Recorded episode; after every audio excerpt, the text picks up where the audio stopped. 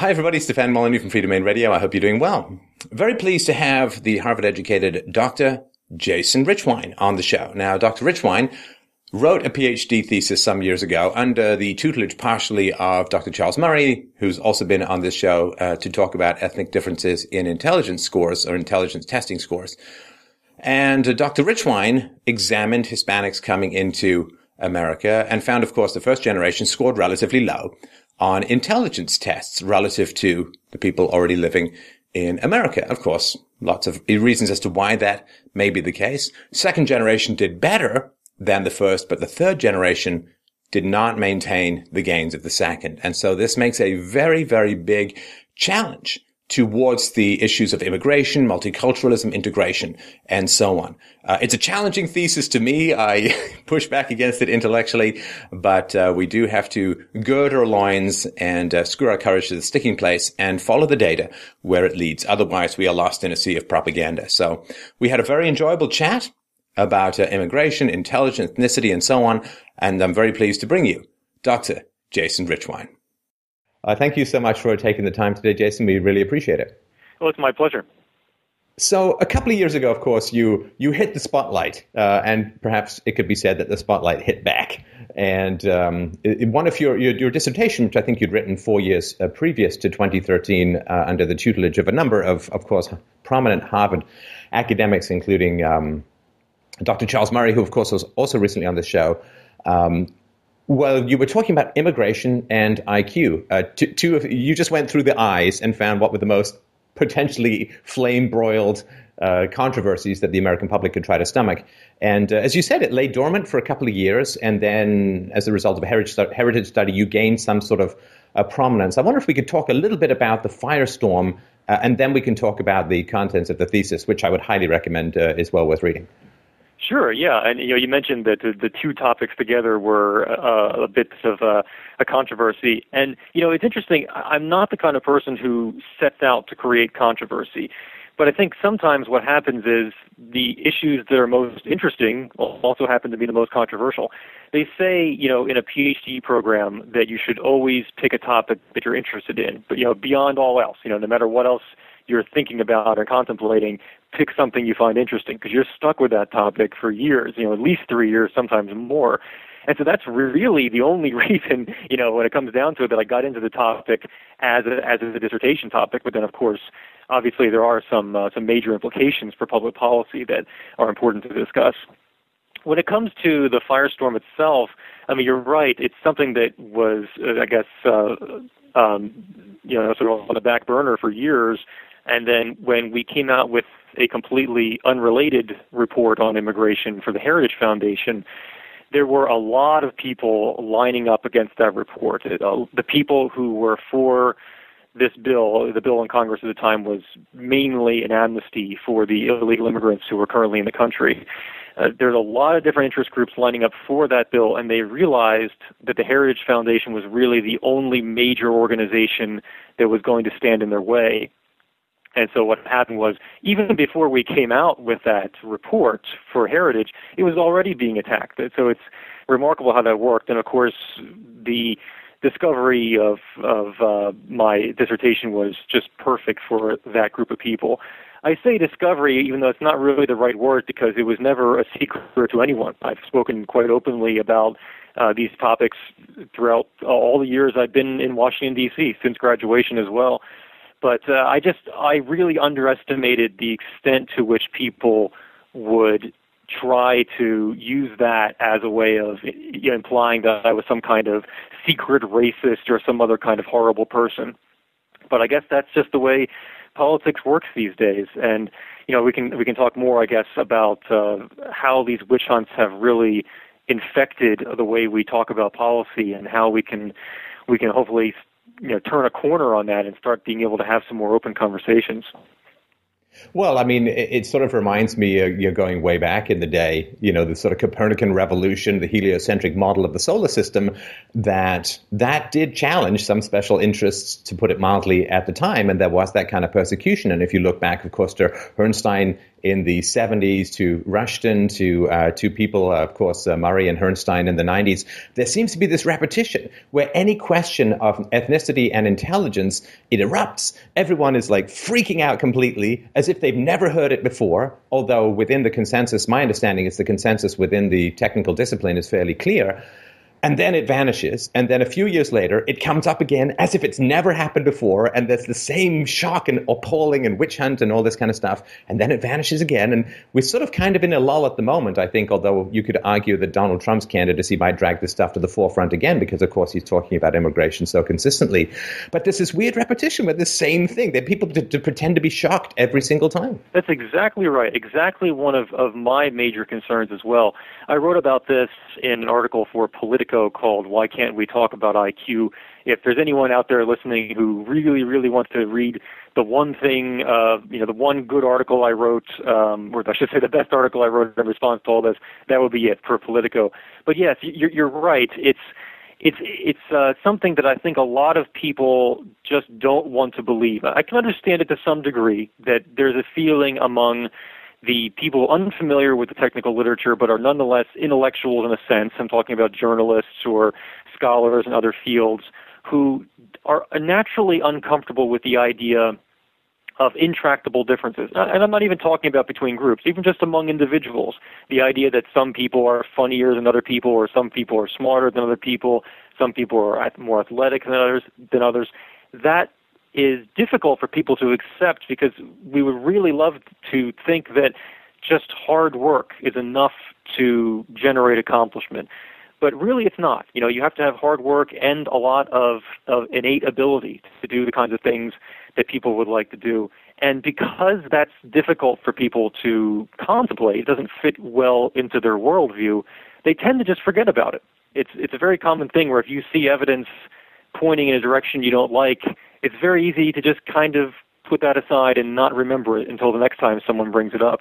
And as you said, uh, you know, my situation was similar in many ways to uh, past little outbursts of debate about IQ, which then uh, sort of go away for a while and then they come out again, and people are upset about it again. And I tried to make this point a lot in that Politico article and also in a lot of the other writing that I did in response is that people are getting upset about things that are not even a matter of controversy in the the, the actual field of psychology. The idea that uh, IQ is a is a, a a number that can estimate general cognitive ability, that's not controversial. The idea that this IQ test is something that can predict uh, future income and socioeconomic status, again, not controversial the idea that these tests are not biased against various uh, socioeconomic groups, again, not controversial, but all of these things just sort of repeatedly come up among people who are not familiar with that literature. Yeah, and uh, so so the general hierarchy. Uh, you know, correct me where I go astray as a barely competent amateur, but the hierarchy, as far as I understand it, from decades, uh, and I guess in in some cases close to a century, of um, uh, of IQ testing is that uh, the the Ashkenazi Jews are, are, at the top, uh, and then there is the East Asians, uh, and then there are the Caucasians or the whites, and then Hispanics, and then blacks. Is that fairly close to the ranking that has remained fairly stable for a while? That's pretty stable in terms of average IQ scores for those various ethnic groups. It's something that hasn't changed all that much, although of course the magnitude of the differences have changed over time. But yes, I mean, so that's something that uh, I touched on in my dissertation, although group differences was not the main part of my dissertation. Certainly you have to discuss it in any in any long form piece about IQ. It's certainly important. And and I think also, you know, those group differences are something that that people should think about from time to time as as indicating that, you know, people are different groups you know groups of people are different and the idea that anytime there's any kind of socioeconomic disparity between identifiable groups, no matter how you're doing the identification, whether it's even by ethnicity or even sexual orientation or any kind of other uh, identif- identifiable group uh, delineator, you know, the assumption that that must be due to the predations of the majority group or some kind of discrimination is quite wrong. And, we need to sort of disabuse ourselves of that notion and begin to think a little bit more maturely, I would say, about why differences exist in society. Because at, at bottom, you know, people are different. And different people have different kinds of abilities, and, and those abilities are going to express themselves in different ways throughout society. And I think we could have a, a much more peaceful and cooperative society, in fact, if we just relaxed a little about these outcome differences and accepted the fact that some of these things are just going to be natural. Right, and I also want to insert the, the general caveats when we start talking about uh, group or ethnic differences in intelligence that you can never prejudge any individual by these characteristics. Of course, right? You, you, an IQ of 130, no matter where it's coming from or what body type it happens to be in, is an IQ of 130 and will probably gain the income uh, that is associated with that. So you can't judge any individual ahead of time based upon these group characteristics. However, when you zoom back to a wide enough sample set, you will see trends begin to emerge. And because policy, public policy, is about very wide sample sets, countrywide sample sets, uh, it is important to bring these distinctions in, not when you're sitting across from someone uh, in the subway, but when you are looking at public policy questions, you are looking at huge sample sets. And if you don't have this particular lens to look at it through, everything seems kind of blurry and, and highly conflict ridden when uh, in some ways it's not.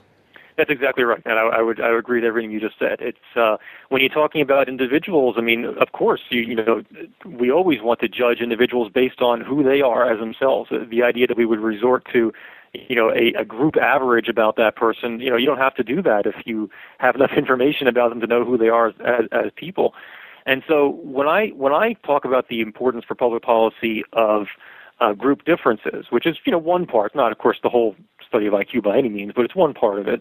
it that you, it's really only from that top-down uh, perspective when you say, okay, we seem to see these these differences emerging.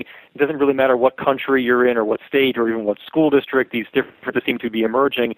And do we want to always blame that on some kind of social disparity, or do we want to begin thinking about that as something that's just natural for uh, what happens when you have different groups of people living together. And I know that a lot of people listening are probably going to say, "Well, that's that's so pessimistic. You know, that's that's so uh, bleak an assessment." But I, I strongly disagree. I think that, as I said, the the key to living peacefully together because after all, the United States is a very diverse nation, and that's not going to change. So the, the key to living peacefully together is beginning to just accept those differences, treating people as individuals, and not immediately blaming one group when another group does not do as well. Well, and that, of course, is a challenge. And, and I'm, you know, I grew up in a very sort of multicultural, positive environment, and, and I'm still very much behind that ideal but it is never profitable to reject empirical data and empirical reality. Oh, I guess politically it might be profitable in the short run, but as far as social cohesion and actually getting along, it's kind of uh, it's very it's a very negative thing to kind of reject this information because I think that there is a lot of sensitivity, and, and rightly so. So if you say, okay, there are these different group differences, these ethnic differences in general intelligence, in, in uh, on average, then people say, well, okay, but then the people who may come up a little bit short uh, on average are going to be very upset. And of course, I think everyone's sensitive to that, of course, right? But the reality is, if these differences are real, and again, the data seems to show that they are, someone's going to get upset. Someone's going to have to get upset. Because if we say everyone's equal, then only group disparities will be blamed on white racism, in which case we have everyone and their dog screaming racism at white people, which is not that much fun for white people. So someone's going to get upset, and I just rather uh, we, we go with the data rather than what's politically correct yeah, I hope that, that people ultimately would not be upset by it and just sort of learn to you know em- embrace the diversity of, of the world. You know, and, and this is a sense where diversity, I think, is, is something that we, we have to accept, and that that I would also point out that uh, you know certainly there there are some indicators like intelligence where you would say, well, just, yeah, I would like to be more intelligent rather than less. But there's also a lot of personality traits where it's not even clear what is necessarily good or bad. You wouldn't line up uh, you know, say um, aggressiveness necessarily on a good bad uh, a continuum because you know there's some combinations can work better than others, and so when you're talking about the vast set of personality characteristics that we might measure or at least be able to think about. You know, to, to be able to say, well, gee, this one set is good and this one set is bad. I don't think of it that way. I think of sometimes as just low versus high in in various types of personality traits. And so once we accept that that is going to, you know, those differences exist and that IQ is but one part of that larger uh, set of differences, you know, I, I don't think anyone should really be upset about that. I, you know, sometimes it's easier to think about this outside the context of the uh, very fraught history between whites and blacks in the United States, and think maybe more about the difference between, say, East Asians and white Americans, where you know very few people are going to blame Asian Asian Americans for their greater average socioeconomic success compared to white Americans. It's something that uh, that that Asians are tend to be very good at. They tend to be very good at academics. It's a stereotype, of course, but uh, stereotypes oftentimes are just an expression of of an average uh, an average characteristic of a group, and so there really is not that much tension between whites and Asians in America, uh, despite the fact we have these socioeconomic differences. And it's my dream, and you know maybe it's just a dream, an idealistic dream, that maybe all group differences could be treated just like the white Asian difference in America someday. Right. No, I, I, I, certainly think we can we can hope for that. So let's, if you can, we want to dig in a little bit before we get to your um, focus on on um, Hispanics and immigration. Just for the audience who's not that familiar, and sadly, it does seem to be quite a lot of people that we have a pretty intelligent audience. Uh, so, if I wonder if you could just break down IQ and in particular the G substrata of, of, the IQ testing because a lot of people think, well, you know, there's EQ and it does, there's a whole bunch of multifacets to intelligence and so on. But that does seem to see sort of like if we, if these different testings of the planets, there is a sun around which they orbit, which seems to be very consistent. I wonder if you could help people understand that a little bit. Sure. I mean, it, it goes back to uh, Spearman, sort of the first psychometrician back in the early 20th century, who noted something that, you know, maybe in retrospect was kind of obvious, and that is that if you give eh, people a big battery of tests, you know, 10, 12 different tests, all of which test mental ability to some extent, but but are seemingly very different in their content. Maybe you have a vocabulary test, and then maybe you have a math test, and then maybe you have a test where you have to uh, rotate three-dimensional objects in your mind. Then maybe you have something about uh, musical ability and so on you have all those different tests, and what Spearman found is that, that scores on those tests were fairly highly correlated. So that if you had a really good vocabulary, you also were pretty good at doing algebra, and you were also pretty good at rotating three-dimensional objects. Now, of course, the correlation wasn't perfect by any means, but it was high enough that he thought there was something else going on there. And what he found was that you can, using factor analysis, which is a mathematical process to sort of isolate uh, you know, the, the factors that most explain the variance in these tests, he found that there's something that he called G, the general uh, mental ability factor, which underlied uh, you know a majority of the variance on on these tests, and that's basically the birth of the IQ test. Is the attempt to measure G using a full scale IQ score. And the more tests you have, the more subtests you have of different types of content, the better you can you can estimate that G. And so, as I said, that uh, really kind of took off as a psychological tool. And certainly, I think it's important to emphasize that uh, no one should be an IQ determinist in the sense that if you have a certain IQ score, then you know we know exactly what your life is going to be like. It not not not even close. There's so many other factors as well. But nevertheless, it is a pretty good predictor uh, you know, on average, of explaining a decent amount of variance in things like income and occupational status, and also a number of uh, behavioral outcomes. So, you know, that your likelihood of going on welfare or ending up in prison is also related to that IQ score. And so that, that's really the basis of it. And there have been a number of challenges to that model. Uh, for many years, and you know, probably one of the most common you've heard is the, the notion of multiple intelligences, now, it's important to, to note that, that when we talk about G, G doesn't explain everything. It, all, it doesn't explain all the variance on mental tests. It just explains a lot of it. So there are there is room for these other factors for sure. Maybe there's a more specific factor for for math ability compared to verbal and so on. And so there, there is room for that, but only in what you might call a hierarchy of abilities with G at the top. The the attempts to to turn G into just one of many different mental abilities have really not received much empirical support. The uh, person most associated with the idea of multiple intelligences is Howard Gardner, uh, a very smart man and someone who's done a lot of interesting work. But I think even he would be one of the first people to admit that there's not a lot of psychometric backing for the idea that G can be split into different types of skills because when you try to do that, you, know, you keep coming back to to G itself as really the uh, explaining the top factor explaining so many other things.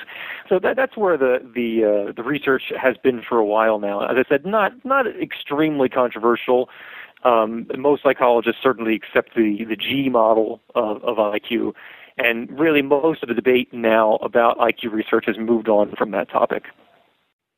Okay, good. So, so there is a general sort of horsepower within the brain that shows up, and, and we're not saying everyone has the same abilities. You know, I think as you mentioned in your in your thesis that um, everybody knows a literary buff who's terrified at the sight of a math book, and vice versa. But in general, uh, the the intelligence factor that is common to all of these tests is um, basically a measure of raw processing power or speed of the brain. Does it also not tend to show up in things as non-culturally sensitive as reaction times? Has it not also been validated by MRI scans showing brain complexity and, and even by brain size? Like there's a, it's more than just the test. It also correlates, if I understand this correctly, widely with another a number of other uh, physical measures. That's right, and that that's a burgeoning topic. It's uh, kind of combining neurology and biology with psychology it's a really exciting area actually, and and uh, I I kind of wish I could uh, I could get into that. Although I wish I don't have the neurological training to to be able to do it.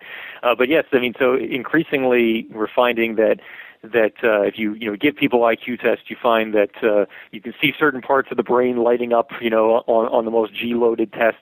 There seems to be a correlation between uh, the amount of white matter uh, in, in the brain uh, and and your ability to perform well on the most G-loaded, G-loaded meaning most the, the items that require the most uh, the highest IQ to be able to do appropriately. So uh, yeah, there's lots of interesting research like that, and even the genetic research is is becoming somewhat more sophisticated. Although to be honest, I think that it's still in its early stages.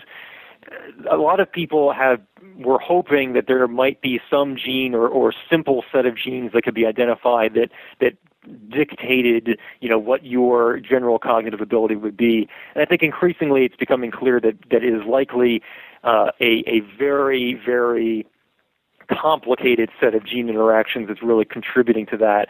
And so the the quest to find, you know, the gene for G has not gone so well. But there have been certain gene combinations, you know, that people have found have been at least related to it, although not even close to explaining everything about it. So this is a, a, an interesting field. I think there's a lot more that's going to be coming out within the next you know decade or so, and it could have some really interesting implications for uh, for public policy and, and the way we see our society going forward.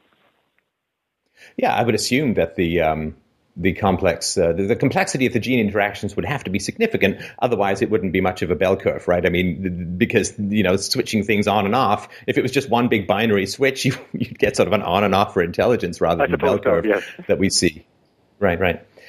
So I guess the next question is um, one of the things I think that's confusing to people about uh, intelligence uh, and which they don't usually understand is A, the degree to which it tends to diverge among groups later in life, and B, the degree to which within each particular uh, individual's testing history, there is an astonishing amount of stability in intelligence uh, over the course of life. I wonder if you could break those down a little as well. Yeah, there's just an interesting new paper on that that I think brought some some newer data to the question of stability over a lifetime, and it really is remarkable how stable they are uh, from early adulthood to sort of uh, early uh, early retirement age, you might say. I mean, the, the correlation between an IQ test you take when you're at age 20 and, and versus at age 60 is quite high.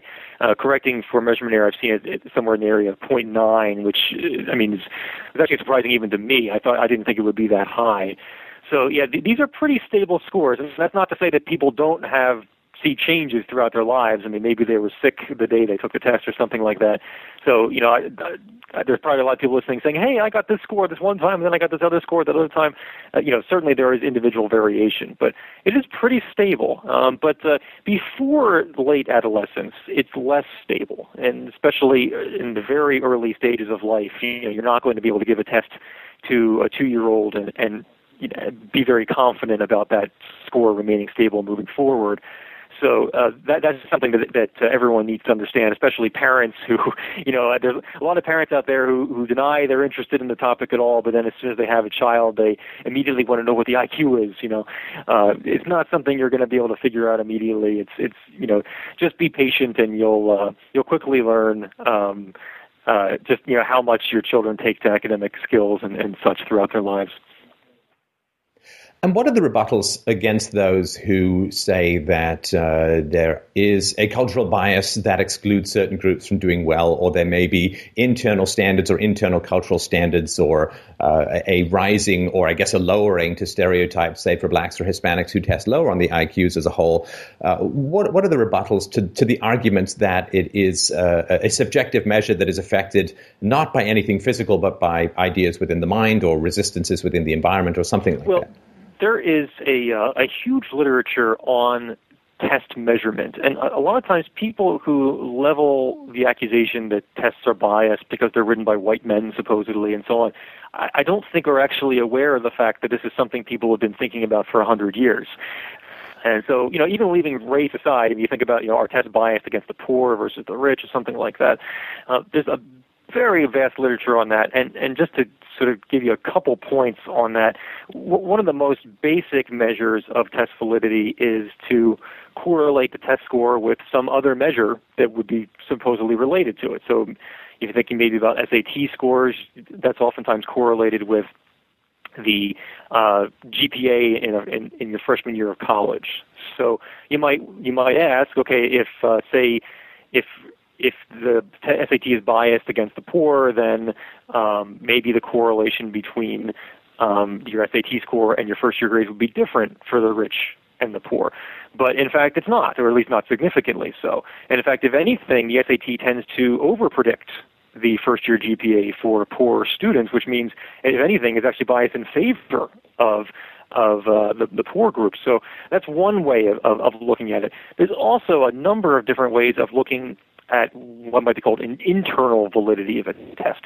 And to do that, you can look at the individual items on a test and correlate those with your overall score. And, and you, so you can try to find certain items that may not be acting in the same way they do for different groups. So maybe, maybe for men, maybe a, a particular item that men find easy, women find really hard, and the difference is greater than the, than the overall difference on the test, then you might say, okay, well that item maybe is biased, you know, against women. And again, it's important to understand that these sorts of things are tested for. You know, this is uh, one of the reasons why the SAT has the experimental section, you know, the part of, the, of the test that doesn't count, but they use for further research and for for future test items, where they can, you know, you can remove those types of items if they're causing problems, and and you can get to a point where you, know, you find that all the items are functioning basically the same way for all the different groups that are involved.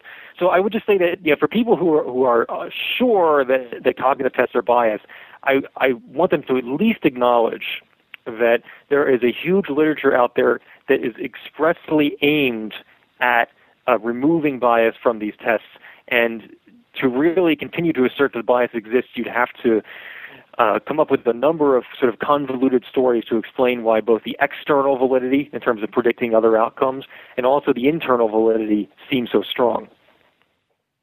Right. Now, as far as what is desirable within a society. And of course, you know, we're not these these giant monsters who can make societies at will. So we're just talking about what is preferable as a whole. I think it's fairly safe to say, uh, of course, can contradict me where I go astray, but I think it's fairly safe to say that high IQ is better. I mean, we we try not to think of IQ uh, as directly associated with moral standards. I mean, there's a certain amount of determinism then when you start to shave down the numbers. But as far as I understand it, when the studies are done, people who have higher IQs tend to be more law abiding, tend to tell the truth more, tend to be more economically productive, uh, tend to stay out of trouble. Uh, more uh, tend to uh, just be, be better neighbors. As a whole, higher IQ for a society is preferable if you have the choice. Yes, I, I think so. I mean, it's, it's hard to argue with that. I mean, any, as I said, I mean, just if on an individual level, if you know, if someone said, "Would you like to be smarter?" I, you know, most people are going to say, "Yeah, well, I would like to be smarter." Sure. I mean, I'd like to go right up to the crazy envelope. I like, suppose. I'd like to be uh, just yeah. like I want to. I want to fly as fast as I can before the airplane breaks up. I, mean, right. I want to be as smart as I can before I go insane. You know, take me to the insane level and then take it back a half a point, and I'll be great. well, I don't know. That might be a bit extreme. I I, I have thought about this before because you know I've I've heard people you know, it's one of those dorm room conversations that college kids have. You know, it's like, well, you know, w- you know, how many IQ points could you give up to be, you know, two inches taller? You know, it's questions that I, I have difficulty, uh, you know, even contemplating really. Uh, but uh, you know, I, I, I sometimes I worry that when you're talking about mental abilities, all that sort of factors into your personality. And so if someone said, "Would you like to have five more IQ points?" I say, "Sure," but you know, if someone you know suggested making a radical change, you know, if someone wants to you know make me Stephen Hawking, uh, you know, I I'm not sure actually, just because I wonder if I would continue to be myself after that. I know this is probably getting overly philosophical for you, but uh, that that Oh no, no. I, I, mean, it's the Aristotelian question of essence, right? How much of yourself can you change right. until you're no longer yourself? And I think IQ is definitely one of those things because um, IQ, uh, to my degree, is sort of like being able to see a little bit further over the horizon. Uh, and so there are benefits to having a high IQ for sure. On the other hand, you are tortured by things that most people don't even know exist. so there is, you know, there's a balance, well, true. as you know. No, right? That's true. You know, and actually, the, you know, the relationship between IQ and suicide, you know, is, is a positive one. You know, the people who are most likely to commit suicide are these East Asian countries. So um, you don't you don't have to have a high IQ to be happy by any means. And and uh, sometimes, as you said, having a high IQ can can make you depressed about things you otherwise wouldn't be depressed about. So you know, these are complicated things, and I think most people, regardless of where they stand on any of these personality traits, uh, can can live very satisfying lives, and I don't think should ever be envious because, as I said, I mean, all this goes into who you are. I mean, you know, to think of it another way, imagine someone said, "Well, would you like your sense of humor to be raised by 10 percent?" And again, well, I, I think a sense of humor is a good thing, but are, how much are you changing me if you're doing that? So, uh, you know, I, I'm okay with me. You know, I'm I'm not perfect, but I like me, and I think most people have the same kind of of feeling about themselves. And so, uh, you know, I think the best thing to do for that is just to relax and be who you are. And and I think it's important to recognize too. I know we're wending a little bit into philosophy uh, territory, but that's what this show's about. So I have no problem with that. But you know, it's sort of to me, it's like um, it's like massive athletic ability, right? I mean, I don't, I do not have massive athletic ability, but I'm glad that there are people who do, so I can watch it on TV. Uh, I don't have a beautiful singing voice, but I'm glad that there are people who do, so I can listen to great music. Mm-hmm. You know, so the fact that you may not have a particular ability should, I think, enhance your appreciation of it. You know, I, I am not a genius at inventing vaccines, but I'm very glad that there are people uh, who did. So I made it to 40 without coughing up a lung and expiring in a mud swamp somewhere. So, uh, you know, the fact that other people have significantly greater abilities than you is something that makes you uh, enjoy the spectacle of life. Uh, and of course, maybe you feel jealous or envious. You know, we've all gone through that from time to time. But the reality is that that the uh, the fact that other people have massive abilities that we all of us don't have to some degree is, is what makes life such a wonderful spectacle. I think that's right, and I, and I think there's also a, a point to be made about people remaining humble about their own abilities uh, by you know by by seeing real genius, you know, and and, and so I think it, it, it, it's particularly important. I think for you know, gifted kids especially who sometimes go through school for a while, you know, not being challenged and they think they're on top of the world and it's always good for them to, you know, to hit their wall at some point and they they they they realize, you know, hey, you know, I'm not I'm not really such hot stuff, and I need to be a little bit more humble and a little bit more circumspect about, you know, the way I see the world because there's a lot to learn, and there's a lot of people out there who have a lot of interesting things to say. Uh, you know, I can sort of give my own uh, personal take on that. As when I when I went to graduate school, um, I, I met some people who uh, are, are not merely smarter than me, but are on a different plane altogether. And uh, it was at first a little, a little disturbing, but then I came to just appreciate it, as you said, and uh, it, it helped me to realize, you know, that uh, there's a lot for me to learn out there, and and there's always someone who you know can teach you something interesting. Oh, you can't be great unless you have someone to beat. I mean, the, the runners know that, right? They get people to run with them when they want to break a uh, a record, just so that they have someone that they can compete with. In fact, they get runners to some new runners show up who are fresh to, to make anyway. So we, okay, so let's get uh, to um, I guess some of the more thorny stuff around these implications. Uh, so my understanding of the data as a whole is that if blacks in America, if African Americans have in aggregate an average IQ of 85, and they make less money and have fewer assets, say, than Asians, right? We'll try and take out the usual black white hysteria and so on, right? So if blacks have, on average, a lower IQ than Asians, then blacks are not being paid less because they're black. Because if you take any group that has an average IQ of 85, then that group would make as much as blacks on average. And if you, it's not that Asians are being paid more because they're Asians.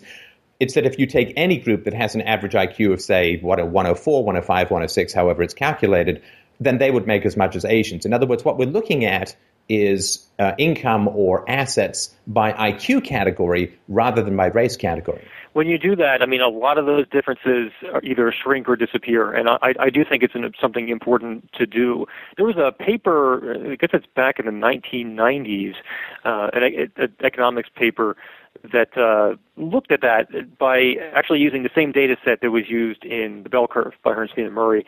And what they looked at is uh, uh, a measure of labor market discrimination against against blacks um, but by first controlling for AFQT, the Armed Forces Qualification Test, which was the uh, IQ test used in the bell curve, and what they found is is that um, if you controlled only for education uh, in the in these uh, uh, these equations predicting income, uh, what you find is that there's a big difference. So you take a black person and a white person of the same years of education, you'll find the white person makes considerably more money.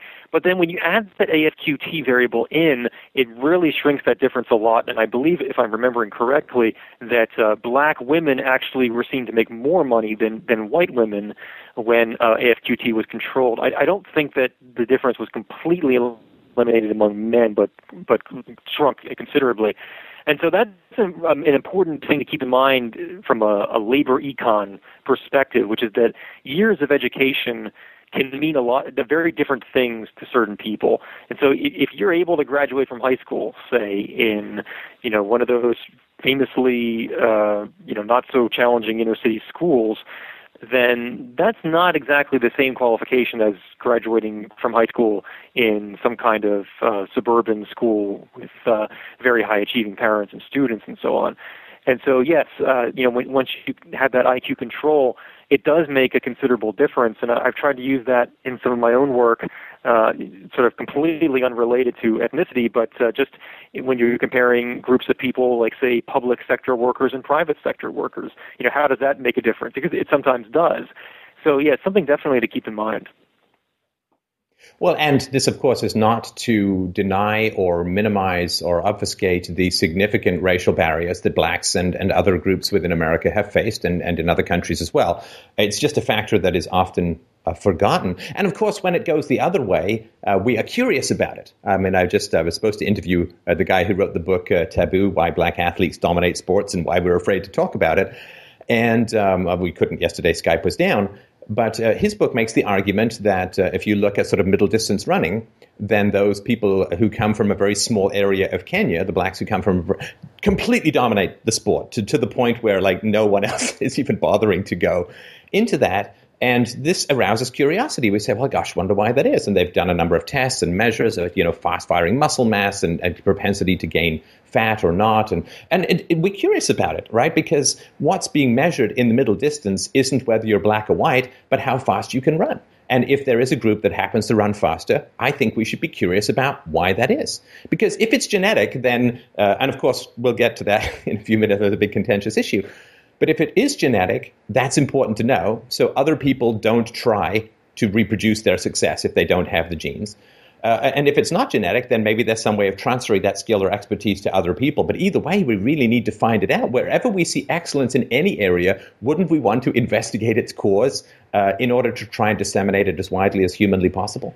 You know, I'm I'm someone who always is interested in explaining the things around me. I, you know, I, I sometimes I'm sort of surprised that there are people who don't want to know about these kinds of things. I find it absolutely fascinating, and and I, I unlike some people, I don't fear the consequences. I think that any you know uh, self-respecting democracy should be able to deal responsibly and maturely with these issues uh, without uh, sinking into uh, you know accusations of uh, you know horrible bigotry and so on. And unfortunately, I think sometimes we do sink into those things, and I I've had some personal experience with that. But I don't think we have to, and I think it's uh, something that is very interesting.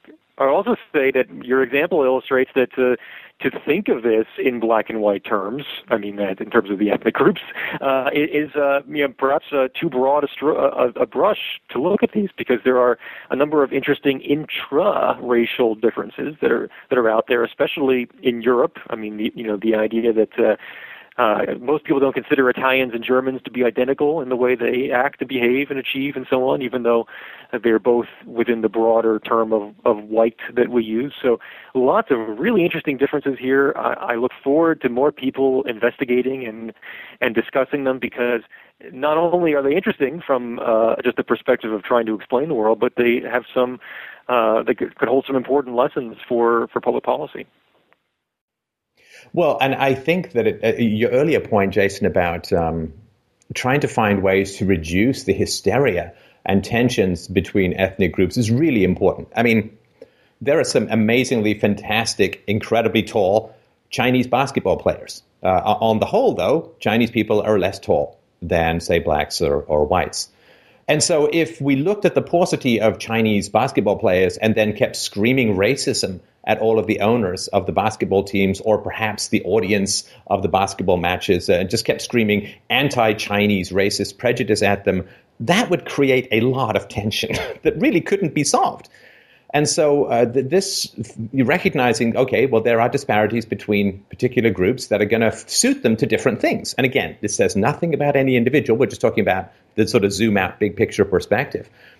But if we were not to um, to recognize any of these dis- discrepancies and accept that the market is reflecting to some degree these discrepancies, the only thing we kind of have left is this hysterical charge of racism and this massive amount of unbelievably expensive and, if it's wrong, destructive social engineering. You know, for, from everything to like uh, forcing banks to lend money to people, to to affirmative action, to like we we have this giant god awful socialist engineering project that is shoving around massive amounts of, of, of human and, and fixed capital around society to try and change something that uh, may not be as amenable to change as we hope. And, and so to me, the stakes actually are, are very high when it comes to this stuff. Yeah, I think you're hitting on a, a, a sort of a, a, bigger issue that I think is important to bring up, and you know that, that's um, what's happened to the left you know, within the last half century or so is that you know, it, it's so much of it is tied up in social engineering, as you said, that that that's really probably one of the roots of all the hysteria that's going on. Because when when people suggest that uh, differences are intractable, you know, whether it's a genetic or even just cultural or something that's you know beyond our, our ability to really impact much through a government program, then that puts a whole, you know, sort of edifice of bureaucrats and activists and scholars and so on kind of out of work because so much of, of that is built up around that idea. One of the big issues these days in the U.S. is uh, public preschool. And there's really not a lot of good evidence that public preschool is a good investment for society because so much of what it's aimed at doing, you know, increasing incomes and, uh, you know, increasing sort of non-cognitive outcomes and so on, is, is difficult for us to affect in, in really any way, uh, whether it's uh, cultural or economic or, or, or otherwise. And so that's something that people don't want to hear. If you know, if, if you're a big advocate of public preschool, if you're a scholar who deals with that, or you're a uh, a, a bureaucrat who's design, who's supposed to be designing these programs. You don't want the or a union member who wants to expand oh, yeah. right. union uh, contributions. Especially if it's government preschool, right, as opposed to something else, then you don't want to hear that these are differences that are, are difficult to impossible to affect. That's not what you want to hear. And, and unfortunately, the left has gotten away from uh, a, a, more responsible view of human nature because I, I, although I myself am on the right, I, I, I wouldn't necessarily say that, a, that a, a proper view of human nature necessarily requires that we be conservatives. I mean, if you go back to say, you know, Rawls, uh, you know, I think he was pretty clear about the idea that uh, um, people have natural differences, and you know his point was, you know, if if you didn't know what you would be like, you know, in terms of your genetic endowment and everything else, you know, wouldn't you want some kind of uh, redistributive state to be there for you as sort of uh, insurance against, you know, getting in the wrong end of the bell curve? Um, now, I'm not someone who's a very big fan of Rawls, but you can see there that that, that is at least a, a proper interpretation of human nature, which is okay. There are these differences here. Know, they exist well, yeah, of course. But I mean, I, I think everyone recognizes there are in, more intelligent people and less intelligent people. It's just that there is this alarm bells, these alarm bells that go off in people's heads when we talk about ethnicity. And, and I, you know, one of the arguments that uh, I've got a video called The Truth About Immigration, where I sort of make the case that um, a, a, lot of the, the heavy socialist, progressive, and even the communists back in the day uh, wanted to destabilize the free market by um, uh, minimizing group differences and therefore ascribing every inequity among different demographics to prejudice uh, on the part of the dominant group, of course, in America, that happens to be uh, whites as a whole. Uh, it was a, a, method of uh, simply attacking a system because, of course, when socialism failed in the Soviet Union and Cuba and, uh, and, and Cambodia and everywhere else it was tried, they couldn't do a positive game of saying, well, look how great socialism is. And of course, if you can't win a match, then you poison your opponent, so to speak. And I think that's part of the less, I don't, not conscious plan from everyone, although certainly Saul Alinsky and others have made it pretty explicit, that the goal is to bring down the free market by ascribing all group inequities to prejudice, which creates a massive incentive uh, to scream at uh, everyone who's got any kind of authority and also to, um, uh, to engineer, to make massive amounts of, of uh, redistributionist engineering control policies that, of course, then further destabilize the market. But anyway, I know that's a pretty long topic for another time, and you may not agree with all of that. But that's, as far as I understand it, part of the mechanism of, of why it's so attractive to the left. Yeah, that's an interesting perspective. I actually had not thought of it exactly that way before, but I mean, it, it makes sense at least to the extent that I'm uh, reacting to it now.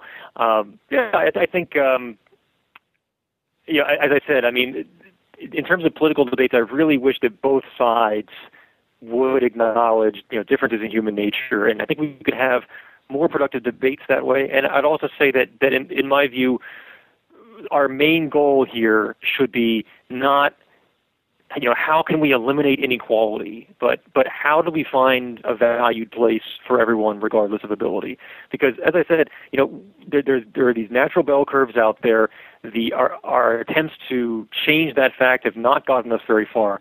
And so, to me, we want to say, okay, we, we know we have this natural distribution here. How, how do we make sure that everyone, regardless of that ability, you know, finds a place, ha- leads a satisfactory, uh, enjoyable life that uh, you know is not going to be so affected by uh, their results of the genetic lottery.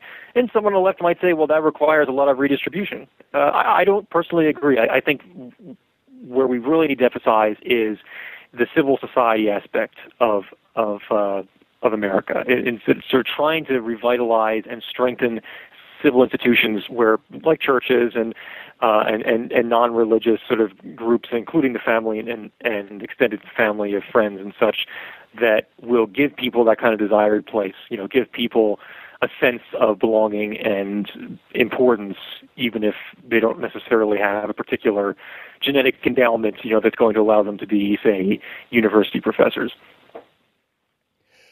Now, I know we've taken a long, circuitous route. I appreciate your patience uh, to, to the topic of immigration, which is where this uh, started.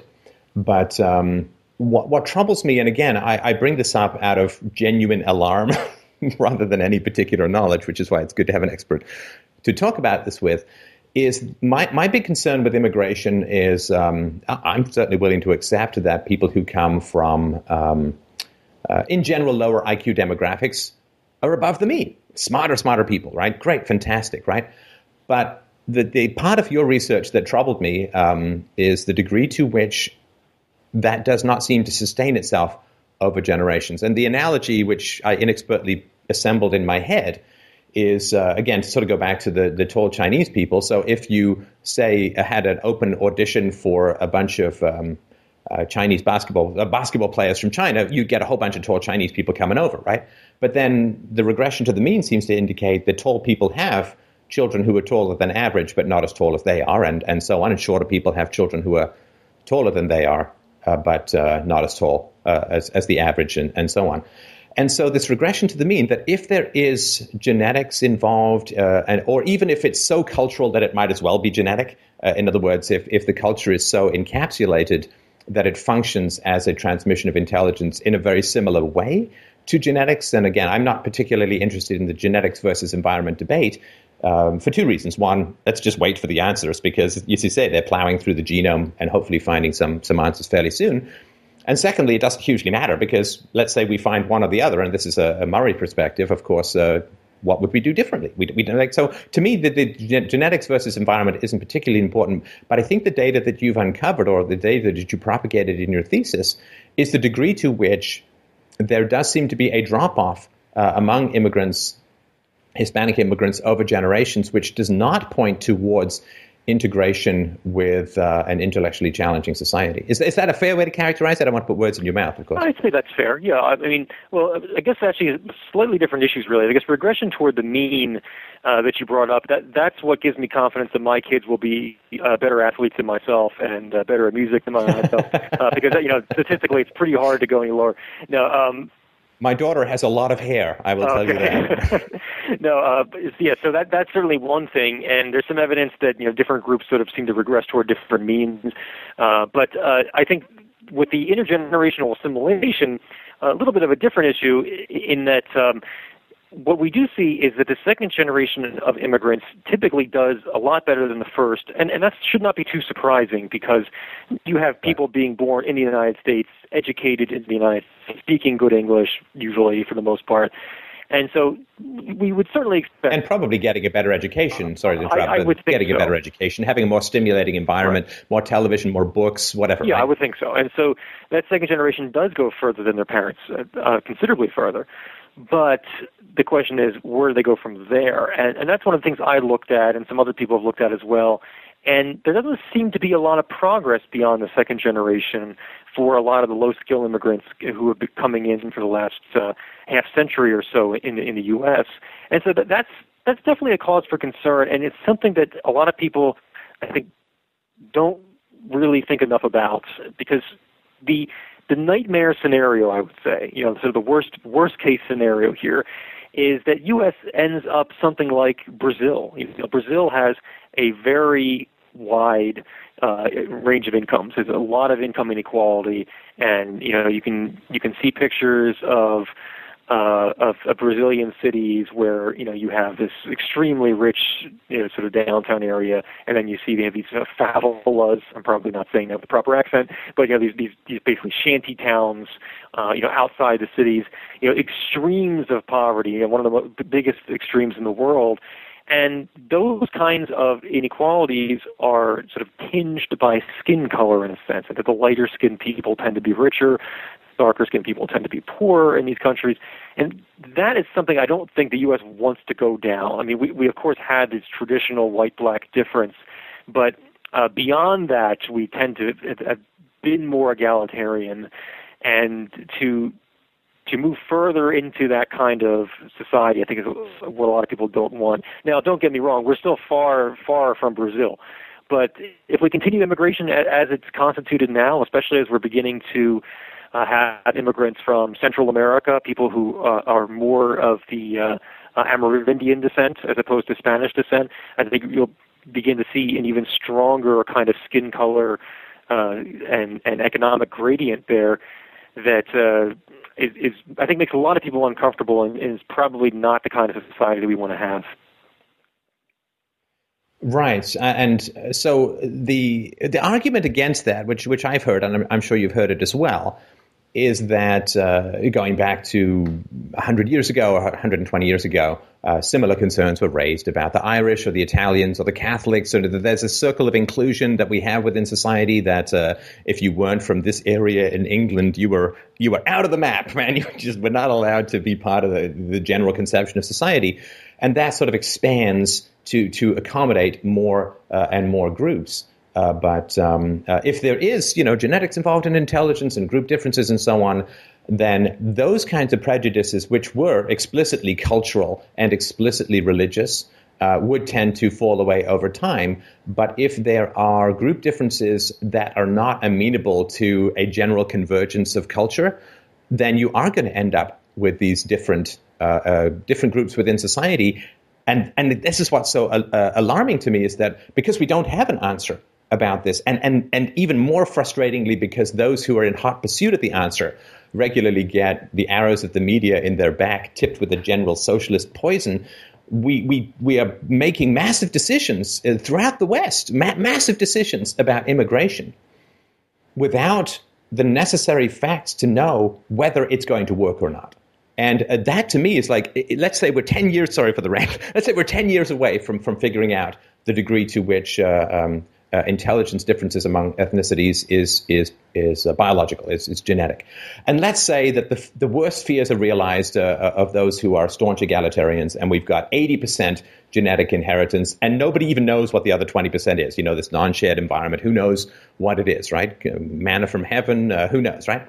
So if we've got 80% heritability in terms of intelligence and it's unevenly distributed among various ethnic groups, we have a society that cannot integrate. It's going to balkanize. It's, and particularly with the war of all against all, with everyone trying to grab control of the, the state to, to enforce its views on others, we are setting ourselves up for a literally apocalyptic disaster uh, in the West until. So for me, it's like maybe we could just hold off on the immigration and and give a lot of money to geneticists or something like that to, to, to see if we can figure because this is a huge question to be answered. And until it's answered, to me, to continue to progress with what we're doing uh, is is reckless in a way that I, I, don't even have the language to encapsulate.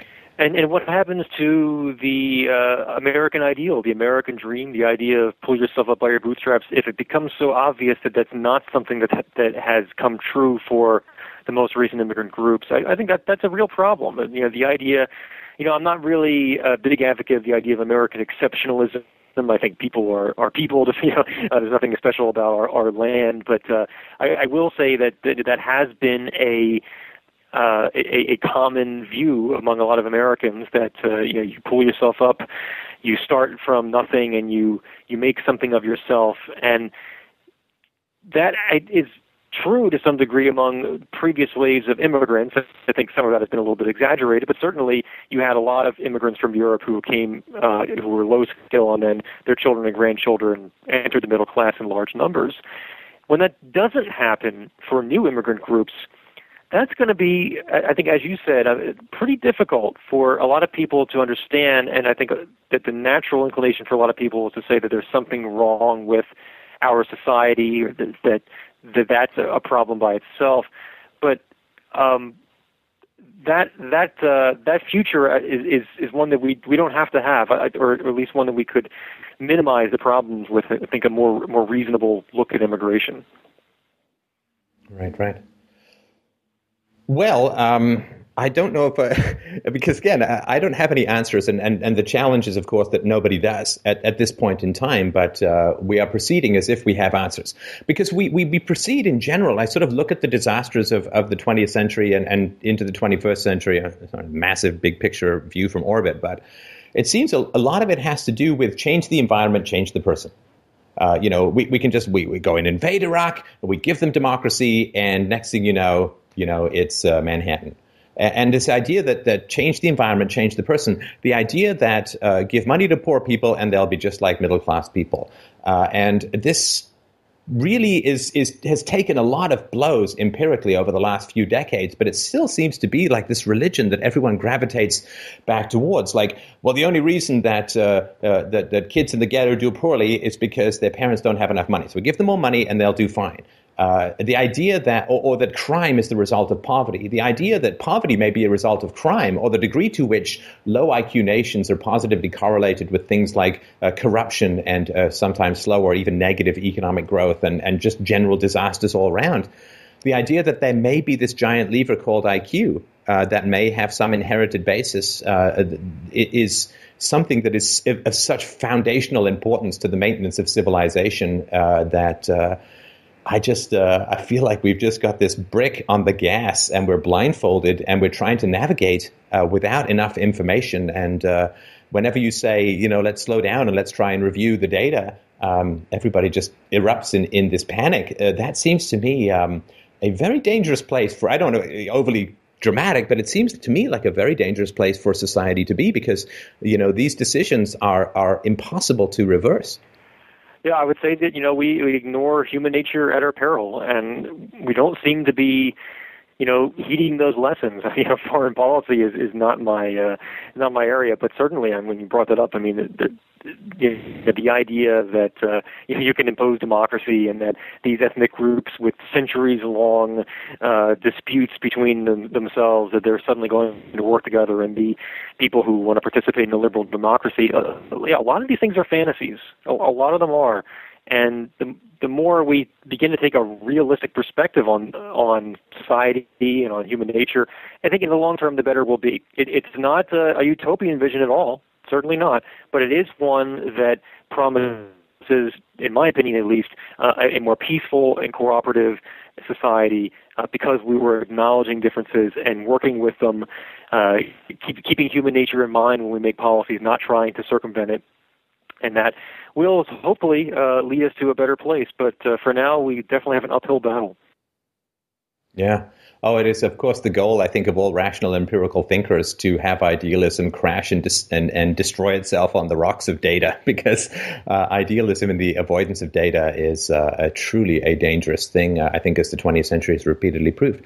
Well, Jason, I want to take up more of your time, though I, I feel like I chat all day, but um, I wonder if you could just let people know where on the web they can uh, get uh, your information. And uh, also uh, written some fantastic blog posts, and of course, you're available in, in magazines and uh, other websites uh, across the web. Where's the best place to go to, to get all that is Jason Richwine? I keep an archive of all my writing at www.jasonrichwine.com.